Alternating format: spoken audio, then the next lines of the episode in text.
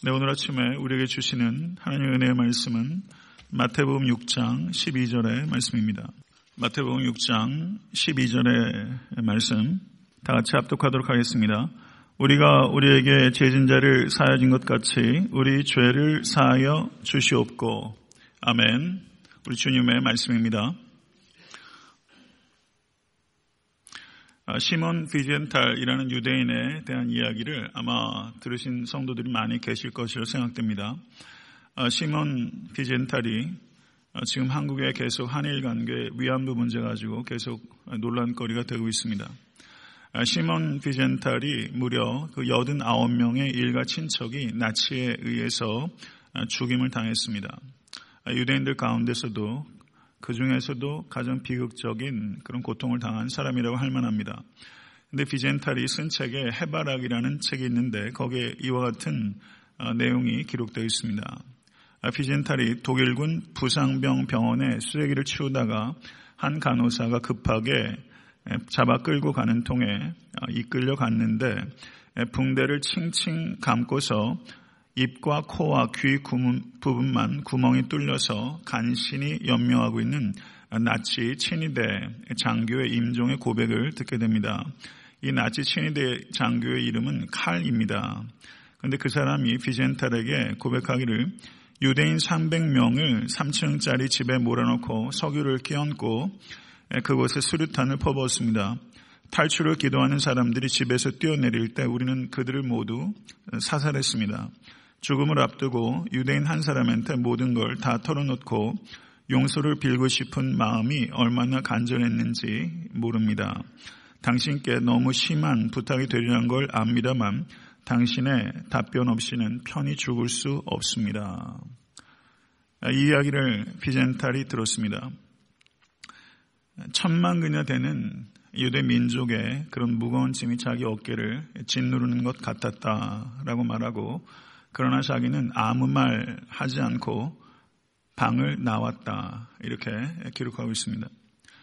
그로부터 20년이 지났습니다.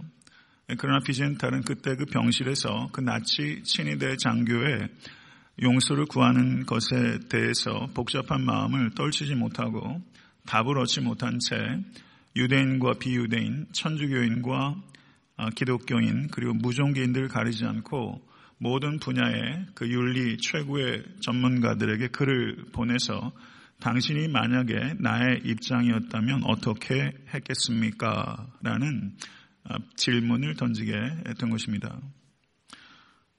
오늘 본문 말씀, 오늘날 우리에게 죄진 자를 사하여 준 것 같이 우리 죄를 사하여 주옵시고 이 기도는 주기도에 기도 가운데 가장 복잡한 구조를 가지고 있는 문장입니다.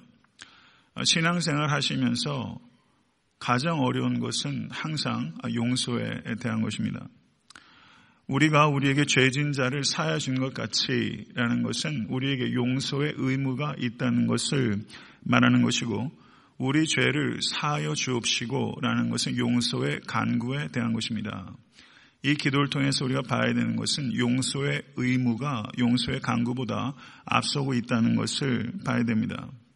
이 주기도는 내가 누군가를 용서하지 못하고 미워하고 있다면 나를 용서하지 말아 주시옵소서라고 기도하는 것입니다. 이 기도는 무서운 기도입니다. 주기도문 전체가 매우 위험하고 혁명적인 기도지만 그 중에서도 이 부분이 가장 입 밖으로 내놓기가 무서운 기도가 바로 이 부분이라고 할 수 있습니다. 성도 여러분, 정말 이 기도의 내용을 깊이 생각한다면 지금 이 자리에 내가 누군가를 미워하고 아직까지 용서하지 못하고 그 분을 사귀지 못하고 있다면 이 기도를 드리는 것은 사실상은 불가능하다라고 이야기할 수 있는 기도라고 볼 수 있습니다. 성도 여러분, 이 말씀뿐만 아니라 예수님께서는 곳곳에 우리가 용서하지 않으면 하나님께서 우리를 용서하지 않겠다라고 말씀하신 것입니다. 1만 달란트 빚진 자의 비유와 백다나리온 빚진 자의 비유, 그 비유도 역시 그와 같이 동일한 초점을 이야기하고 있는 것입니다. 성도 여러분, 예수를 믿는다는 것이 무엇입니까? 예수를 믿는다는 것은 지적으로 동의하는 것이 아닙니다. 어떤 개념을 이해하는 게 아닙니다. 더 나아가 어떤 신념을 갖게 됐다는 것을 의미하는 것이 아닙니다. 예수 그리스도의 삶의 방식을 받아들이는 것을 의미하는 것입니다. 예수 그리스도의 삶의 방식은 용서입니다. 예수 그리스도의 삶의 방식은 사랑입니다. 에베소서 4장 후반절과 그리고 5장 초입에도 하나님을 본받는 자가 되라 말씀하시면서 내가 너희를 용서한 것 같이, 내가 너희를 사랑한 것 같이 라고 말하고 있는 것을 볼 수 있습니다. 이 삶의 방식을 받아들일 때 진정코 그리스도인이라고 할 수 있습니다. 누가복음 23장 34절을 보시면 예수 그리스도께서 십자가에 달리셨을 때 말씀하신 가상 7원 중에 첫 번째 말씀이 기록되어 있습니다.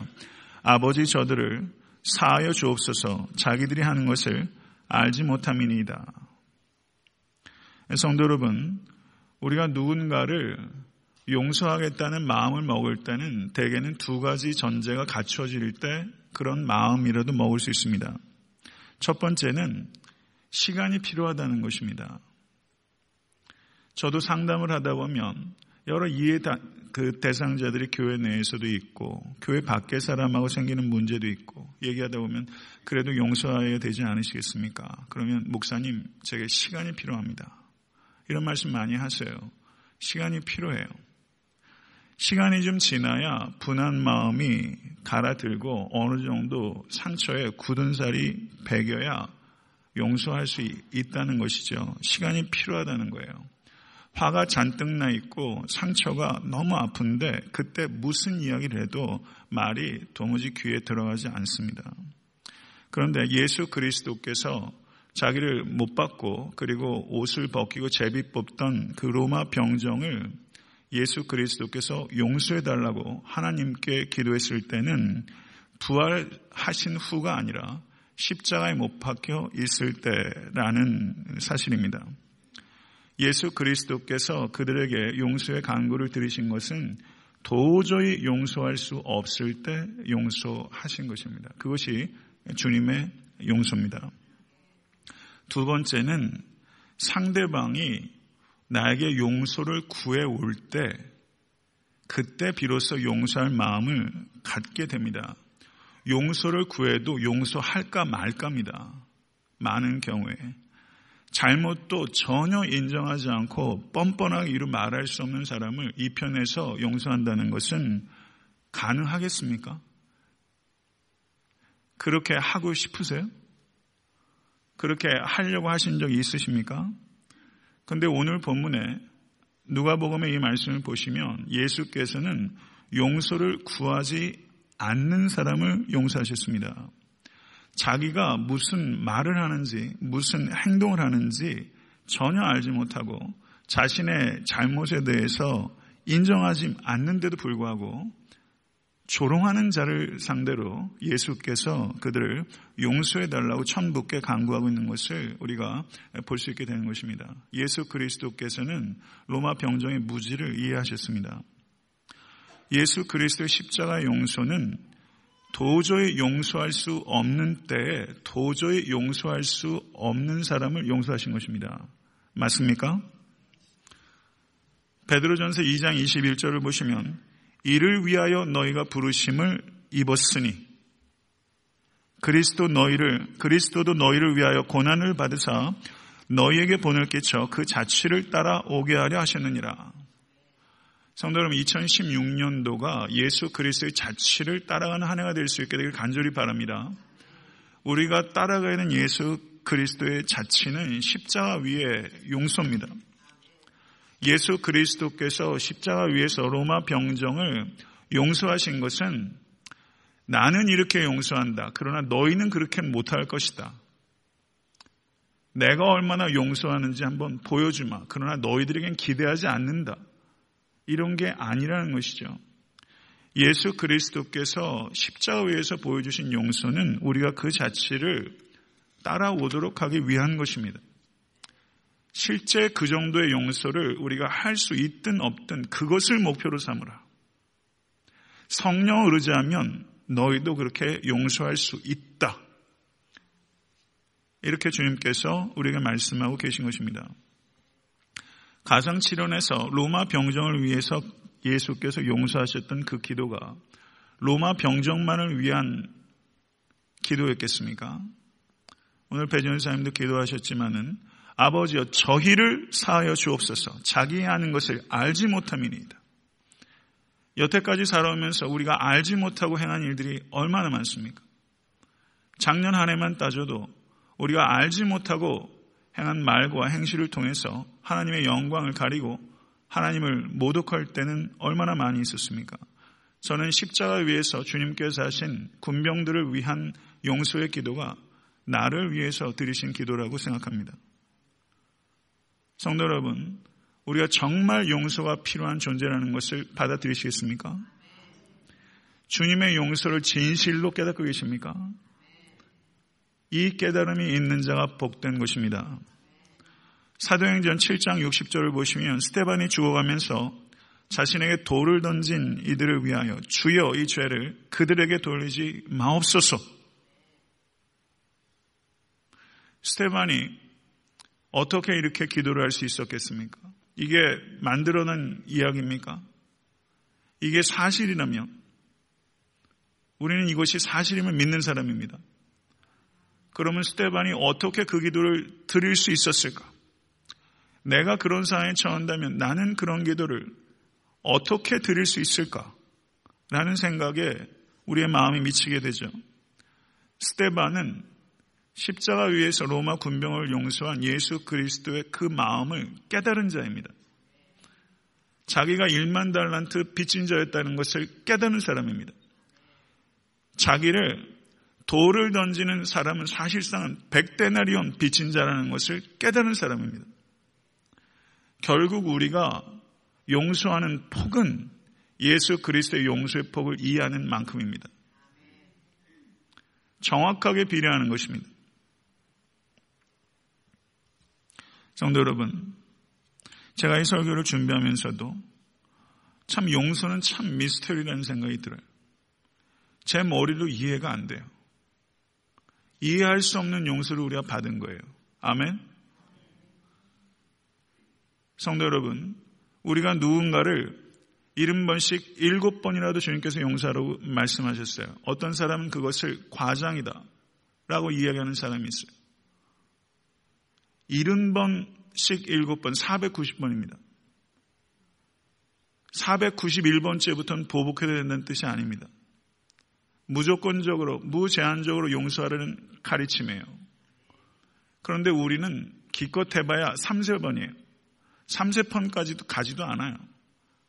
한 번, 그래? 두 번 정도 닥치면 벌써 마음의 정리가 끝나요. 일곱 번까지 가면 아마 도덕군자는 소리 들을 겁니다. 일흔 번 택도 없어요. 일흔 번씩 일곱 번. 저는 그것이 문학적 과정이라고 생각하지 않습니다. 우리가 용서한다고 가해자가 변할 것이다. 그러니까 용서해라. 주님께서 그렇게 말씀하신 게 아닙니다. 우리가 용서해도 많은 경우에 가해자가 변화되지 않습니다. 그리고 내 용서를 이용하고 바보 취급하기 쉽습니다. 그 사람에게는 용서를 구하지 않는 죄가 있다면 우리에게는 용서하지 못하는 죄가 있는 것입니다. 이 죄를 범하지 않도록 하기 위해서 예수께서 우리에게 용서하라고 하신 것입니다. 사랑하는 성도 여러분, 다른 사람이 나에게 하는 행동을 우리가 조절할 수 없습니다. 그러나 그 사람에 대한 내 마음의 태도와 생각은 우리가 결정할 수 있습니다. 항상 우리가 결정할 수 있습니다. 그 상황 속에서 우리가 용서하지 못하는 죄 가운데 빠지지 않게 되기를 간절히 소원합니다. 올 한 해 사시면서 이 죄에 부디 빠지지 않은 여러분과 제가 될 수 있기를 간절히 바랍니다. 잠시 분노하고 미워할 수 있습니다. 그러나 잠시 지나갈 수 있도록 하고 용서하지 못하는 죄에 깊이 빠지지 않는 여러분과 제가 될 수 있게 되기를 간절히 바랍니다. 내가 용서해도 가해자가 변하면 감사할 일이에요. 그런데 내가 진심으로 용서하면 내가 변해요. 그리스도를 그만큼 닮아가는 거예요. 가장 큰 상급이 무엇입니까? 그리스도를 닮는 것입니다. 믿으십니까? 우리 같은 사람이 그리스도를 닮아가는 거예요. 십자가의 그 용서를 그만큼 이해하게 될 거예요. 그 용서를 하려고 씨름해 봐야 십자가의 그 용서가 어떤 용서인지 알아요. 우리는 사실은 머릿속으로 아는 거예요. 그 용서를 해보려고 씨름해 봐야 내가 어떤 용서를 받았는지를 알아요. 어떤 사람으로부터 말도 안 되는 말과 행동을 통해서 다쳤어요. 잠도 못 자요. 어떻게 하질 못해요. 성도 여러분, 갇히는 거예요. 미움의 감옥에 갇혀요. 내가 이 용서는요, 감정의 변화가 아니라요, 믿음의 결단입니다. 믿음 때문에 할 수 있는 거예요. 내가 용서하는 순간, 내가 용서해서 그 사람을 풀어주는 게 아니라, 용서하면서 내가 풀린다는 걸 아는 거예요. 용서의 최초의 수혜자는 피해자입니다. 그것을 주님께서 가르치시는 거예요. 용서 받은 기쁨보다 용서하는 기쁨이 더 커요. 자유를 진심으로 누리는 자는 용서하는 자입니다. 성도 여러분, 용서가 내 힘으로 안 돼요. 용서는 기도를 통해서 할 수 있는, 저는 용서는 기적이라고 생각합니다. 인격의 수양 가지고 용서할 수 있는 수준은 사실 그렇게 깊지 못해요. 인격 가지고 용서 안 됩니다. 교양 가지고 안 돼요. 기도하면서 용서할 수 있어요. 너희를 원수를 사랑하며 너희를 핍박하는 자를 위하여 기도하라. 이게 가당키나 한 얘기입니까? 이 세상에 이게 말이나 되는 원리예요. 그러나 이게 하나님의 말씀이면 우리는 믿습니다. 이 말씀은 우리가 그렇게 살기를 원하시는 말씀입니다. 기도하지 않으면 원수를 사랑할 수 없습니다. 사랑하는 성도 여러분, 핍박하는 자를 위해서 기도를 시작할 때 주님 앞에 내 마음을 진실하게 토로하면서 핍박하는 자를 위해서 기도할 때 감정의 앙금이 막 일어나죠.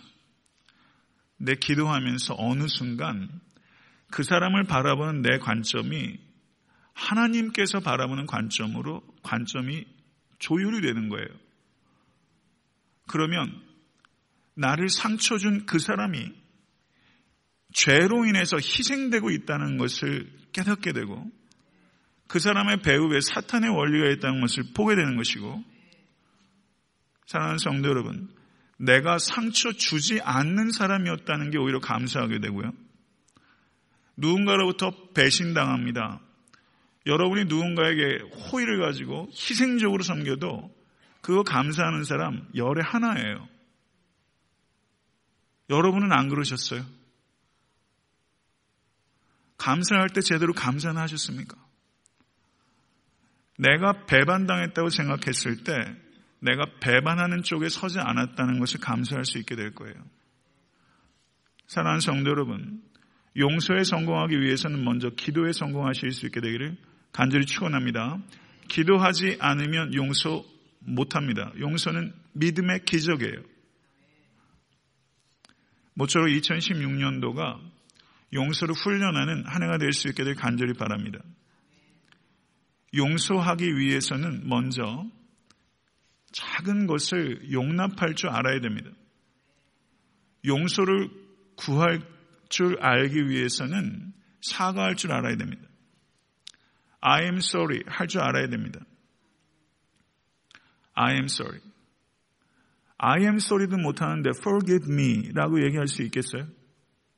안 돼요. 사실은 우리가 사과도 잘 못해요. 용납할 줄 몰라요. 사랑하는 성도는 우리가 정말 사과해야 되고 그리고 용납해야 되는 사람이 어디 있습니까? 집과 교회에 있어요. 우리가 예수 그리스도의 피를 나눠가지고 그리고 부모의 피를 나눠가진 형제, 자매, 교우들을 용납하고 사과하지 못하면 어떻게 원수를 사랑하며 핍박하는 자를 위해서 기도하겠습니까? 우리에게 가정과 교회를 주신 것은 사고하고 용납하는 연습을 하도록 하기 위한 거예요. 여기서 단련되지 않으면 원수를 사랑하는 것은 불가능합니다. 성도 여러분, 2016년도에 저희가 살면서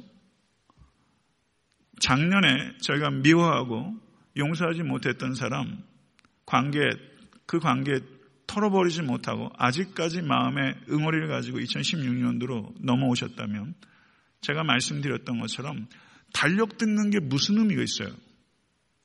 사실은 12월 30일이나 1월 1일이나 시간의 질은 똑같아요.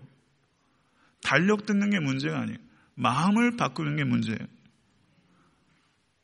성도 여러분, 누군가를 용서하지 못해서 몸부림치고 있다면 혹시 지금까지 살아오면서 누군가가 지금도 나를 용서하기 위해서 몸부림칠 수 있다는 것은 생각 안 해보셨습니까? 저는 지금까지 지나오면서 제가 종종 삶을 되돌아보면서 제가 용서 구하지 못하고 스쳐간 사람들에 대해서 기억해낼 때가 있어요. 의도적으로 삶을 쭉 한번 둘러봐요. 주님 그때 그분한테는 제가 용서를 구하지 못하고 지나갔습니다. 혹시 그분이 아직까지 그 일로 인해서 마음에 아픔이 있다면 주여 용서해 주시옵소서. 제때 용서를 구하지 못해 지낸 관계가 저한테 있어요. 성도 여러분, 오늘 그 일을 위해서도 기도할 수 있게 되기를 바랍니다.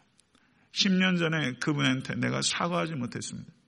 혹시 그분이 그 일 때문에 아직까지 미움의 감옥에 갇혀 있다면 주여 저는 그분께 사과를 구할 수 있는 기회가 없사오니 주여 그분의 마음을 풀어 주시옵소서. 이 기도도 우리가 해야 되는 기도 아니겠습니까? 올 한해 사랑하는 성도 여러분 부디 미움의 감옥에 갇히지 않는 여러분과 제가 될 수 있게 되기를 간절히 축원합니다. 질문을 던지고 설교를 맺겠습니다. 비젠탈의 편지를 여러분이 받으셨다면 어떻게 답변하시겠어요? 어려운 문제입니다. 비젠탈이 용서한다 그러면 당신이 무슨 자격으로 용서할 수 있는가 하는 얘기를 다른 유대인으로부터 아마 듣게 될 거예요. 용서는 참 어려운 일입니다. 용서는 논리적으로 하는 게 아니에요. 매 순간 하나님께 기도하면서 그리스도의 마음을 품을 때 할 수 있는 것입니다. 올 한해 용서하심으로 말미암아 하나님을 본받는 여러분과 제가 될 수 있게 되기를 간절히 바라고 올 한해 원수 맺지 않게 되기를 바랍니다. 그리고 의도하지 않았던 관계의 문제성이 생기면 다른 사람이 나한테 어느 한쪽이 어떻게 일방적으로 잘못할 수 있어요. 내 잘못은 항상 있어요. 사과하고 용납 하시는 연습하세요. 그 사람이 알든 모르든 바뀌든 안 바뀌든 내가 용납하고 용서하고 미움의 감옥에 성도 여러분 갇히지 않는 올 한해 되셔서 큰 자유와 기쁨으로 살아가신 여러분과 제가 될 수 있게 되기를 간절히 축원합니다. 주님의 용서 깨달으면 용서할 수 있습니다. 우리 기도하겠습니다.